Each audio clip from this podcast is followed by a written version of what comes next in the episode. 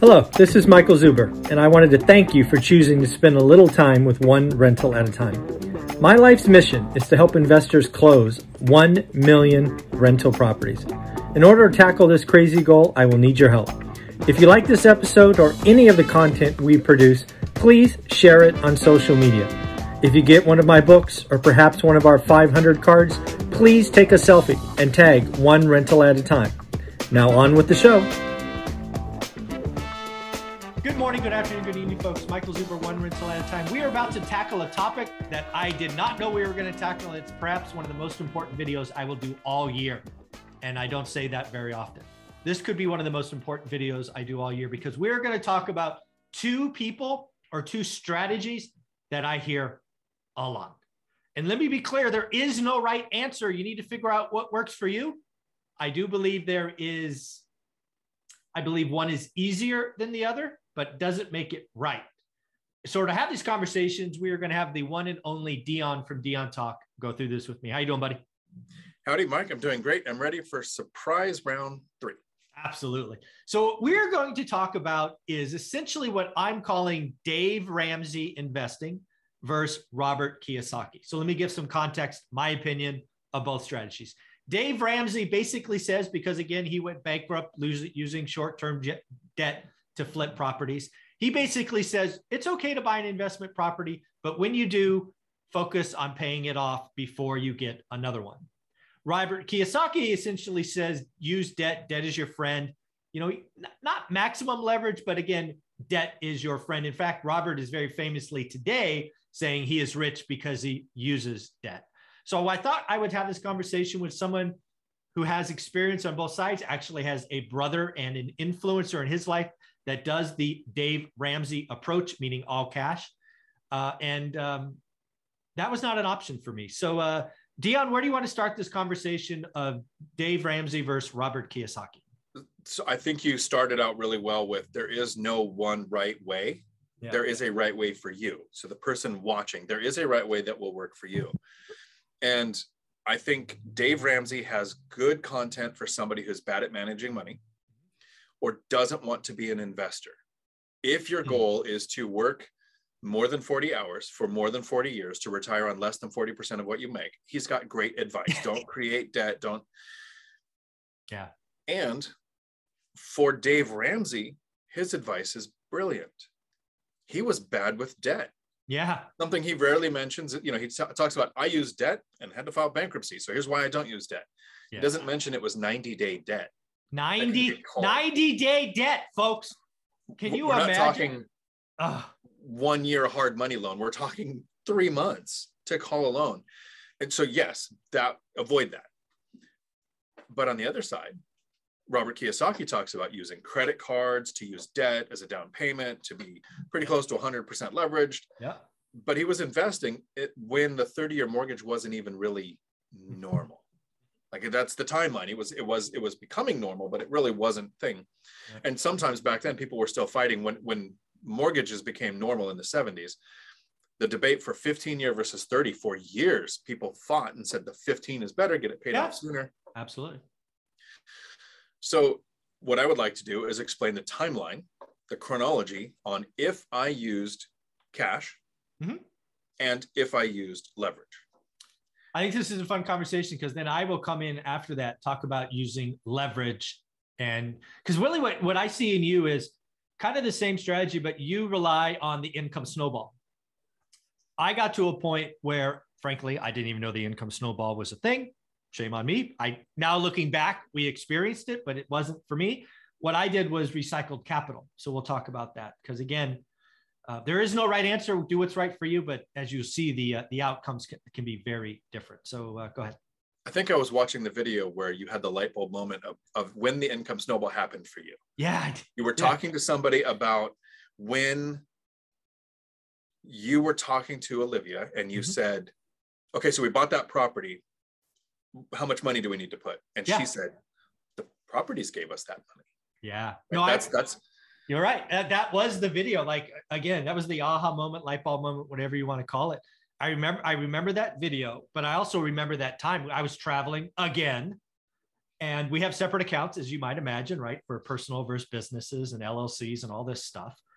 And I'm like, I was like, okay, how much do we need to move this month? And she said, nothing. I'm like, did we already like, did I forget? Did we already move? She's like, no, the cash flow from the properties paid for that. I'm like, huh? That that was, and it was a big number. I was like, wow, that's that's pretty cool. There is a video on my channel called Leverage versus All Cash. It was one of my mm-hmm. first versus videos. It's literally a pirate and a gangster arguing about which is better. One of my favorite ones to make. Oh yeah, I got to watch that. Right. So, so I do what would happen if you buy a $400,000 house. But for me, I want to talk about like literally if I went my brother's route, which mm-hmm. He used a home equity line of credit on a paid off property and then he would focus for the next like two, every single penny went to pay it till it was off. So he missed several buying opportunities during times like 2011 where properties were selling for 80,000 that are now worth 600,000 all over our market. So yeah. it worked for him. He reached financial freedom. So it's not a dig on him. No, not at all. Like I said, he's he's justified when he punches me when he watches the video we make. But I've invested over 10 years from income from my job, like money that I've set aside and saved. Mm-hmm. And it grew as, as as there was money from rentals so I, I could save more of my money from work. But mm-hmm. $320,000 has been what I've contributed towards the down payments towards properties, down payment, closing costs, immediate repairs, the cost to acquire. Mm-hmm. About 300,000 has come from recycling cash flow. So the rental money that comes in that I don't use to live goes into that account. So I'm at a little over 600,000 in down payments and closing costs and immediate repairs to acquire a little over $4 million in real estate. Wow. I still have 1.8 million dollars in debt, right? Mm-hmm. Mm-hmm. So to get where I'm in, uh, where I have six figures of rental profit um, after using the binder strategy last year, this year um, I'm, I'm, making about 136,000 in profit, right? Wow. And that that doesn't include the money being set aside for repairs and maintenance. So mm-hmm. I could make more if if I don't actually do 15% in repairs, maintenance, and vacancy, which I've never come close to doing that amount, even in years where I do roofs. Mm. So because I do, I did one 5% down payment conventional on a duplex when I was first starting. They, that's not really an option now. I would have used FHA if I was starting today to get that low down payment. Mm-hmm. Since then, I've done 20 or 25% down because I want a good equity position. So right. I'm on the Kiyosaki side of I'm using leverage, mm-hmm. but I'm on the Dave Ramsey side of I don't want to be 100% leveraged. I want to maintain around 70% leverage, 30% equity. And you're using 30 year fixed rate debt, not 90 day debt not 90 day, not adjustable rate, not um, yeah. not what is it, interest only. Not, I'm not even I'm not even switched to the 40 year debt yet, which I might do. So I'm I'm not quite in the middle. I'm a little closer to Dave Ramsey because I've mm-hmm. 30% equity instead of 100% leveraged. Yep.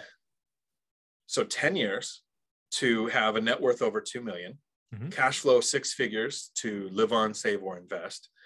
Um, work was completely optional within eight years. So that's what using leverage looks like. Now, if I go to my brother's argument, and the reason we made the video yesterday is because the last week I spent some time with my brother, in which time I counted at least 11 times he, and this is our fam- familial term of love and endearment. He called me a moron. That's he's an old, older brother? Oh, oh yeah. He's, he's, he's the oldest brother of the okay. three. And so, um, like I said, I still look up to him yeah. for a couple of reasons. One, one, he reached financial freedom at 50. Um, two, he's ran a business. His kids are great. He's had a, you know, he's um, he's taller than me, so I look up to him physically. but when it comes to investing, I didn't have his resources. I didn't have a house with a paid off, so I would have had to save to buy a property in all cash. Mm-hmm. So if I saved in the last 10 years the 320,000 that I've from my job invested, which I would not have been able to do because I wasn't house hacking. House hacking let me save my money from work. But if I could magically have saved 320,000 when I first started, 325,000 was the cost of a duplex. So I was like this close to buying a duplex in my area. So had I found the right deal for $5,000 less than what I was paying for them, I would own a duplex but it would have taken me the 10 years to save the money, right? So duplexes in my area right now, 555,000 for the exact same duplex. That's that that example, that story is why I have such heartburn when people call me or want to talk about Dave Ramsey, right? They get all wrapped around the axle. I'm going to buy it free and clear. most folks don't have a job where they can have a blowout year or RSUs or they sell a company or wherever where they get this flush of cash, right? You are just living below your means and squirreling away every dollar you can. Oh, by the way, real estate's going up 8% a year. You just you just never get there. Or by the time you get there, it's you've changed your mind. It's ah, it's just frustrating. So if I save the money and got the one duplex, this is where I would be today. So it's a little over 10 years, like 11 years now. I would own a duplex, would not have a mortgage payment. I would be living in one side, mm-hmm. renting out the other. So I would be making 1500 a month maybe after because I still have taxes, yeah. insurance, maintenance, and I would want to set aside for vacancy. So even though the other side would be rented out in a three bedroom duplex in my area, three bedrooms each side rents for like 2200, mm. I'd have yeah. about 1500 in profit. So 1500 in profit is $18,000 a year. I would be gaining appreciation on one duplex. And remember, this was bought at 325,000, not the 555 it's worth now. So one duplex versus six properties, seven properties, just low my own numbers, seven properties, 16 units. Um, next year, if we have the average of 5% appreciation, mm-hmm. It's a little over $4 million in total value. 5% of that is 200,000. I'm going to gain mm-hmm. just I don't know if I'm doing the math on that right. No, you are. Yeah, 200. Okay, so these last, um, we need Matt here because Matt would just have yeah. the numbers. Um, these last couple of years in my area, we've seen 19 and 24% appreciation. Yeah. So the actual increase to net worth, which is a fictitious number I don't really care about, except I'd like to make videos about it so I know it, mm-hmm. has been over half a million dollars. Yeah. Each year. um, yeah, it makes me giggle. I, sometimes it kind of blows my mind on how the power of leverage has yeah. impacted my life. So, Dave Ramsey has a point. If you're bad with finances and you never want to be an investor, follow seven baby steps. Absolutely. Kiyosaki has a point. Use the power of leverage. I've had people that I've talked to refer to what I do as if Dave Ramsey and Kiyosaki had a nephew. That's my strategy. There you go. So, no one right way, but there is a one right way for you. Yeah, and just to kind of round this out, you know, my story is similar to yours in the beginning, right? Just squirrel away, buy it. We used at the time, I I wouldn't do it today, but I didn't know any better. The first couple of years, we had 90% LTV, right? We had an 80%. We were using Countrywide, who, oh by the way, doesn't exist anymore. We had an 80% first, a 10% second, so we only had to bring 10% down. We did that for properties two, three, four, and five. Um, I wouldn't do that today. That's too much leverage. That's too just too close to to uh, an alligator. Um, but in a rising market, we got lucky and we did some 1031 exchanges at the peak because I watch affordability. And then the other thing to kind of highlight, it would be interesting to see how this would work for you. Uh, over the last four or five years, we have recycled capital and actually taken equity out. We are now sitting with a portfolio of a decent size with none of our own money in the deal, right? You talked about 600 grand being in it.